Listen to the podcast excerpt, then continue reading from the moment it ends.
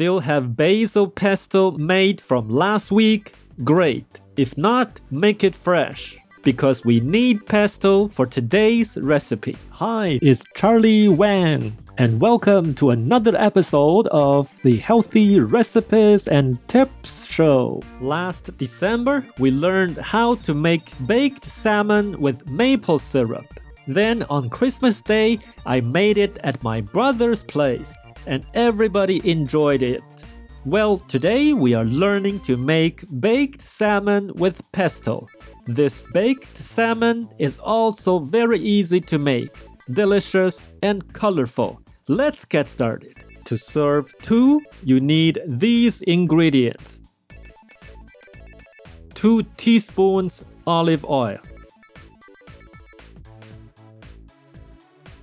2 salmon fillets 5 ounces each. 4 teaspoons pesto. 4 to 5 medium tomatoes cut into quarter inch slices. Directions 1. Preheat oven to 450 degrees Fahrenheit. Place a baking sheet in the oven to heat while you prepare the salmon. 2. Cut two pieces of parchment paper or foil large enough to wrap each piece of salmon. 3. Pour 1 teaspoon oil in the center of each piece of foil or parchment and place the salmon on top. Spread 2 teaspoons pesto over each piece of salmon. Arrange sliced tomatoes over pesto so they cover the top of the salmon. 4.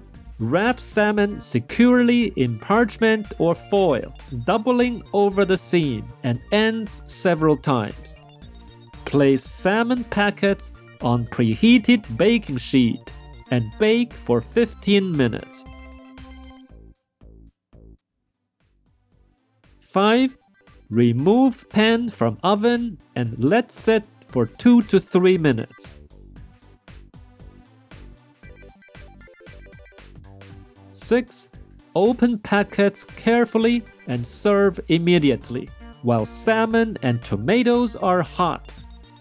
Enjoy your own baked salmon with pesto this weekend.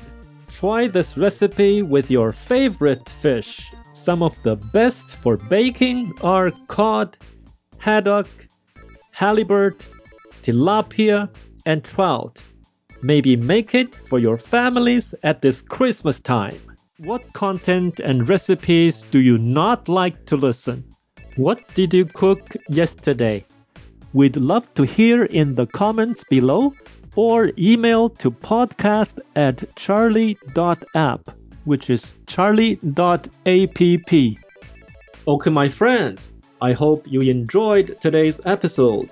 Please share on social media using hashtag HRTpodcast. I will see you or listen with you together next week to another episode of the Healthy Recipes and Tips Show.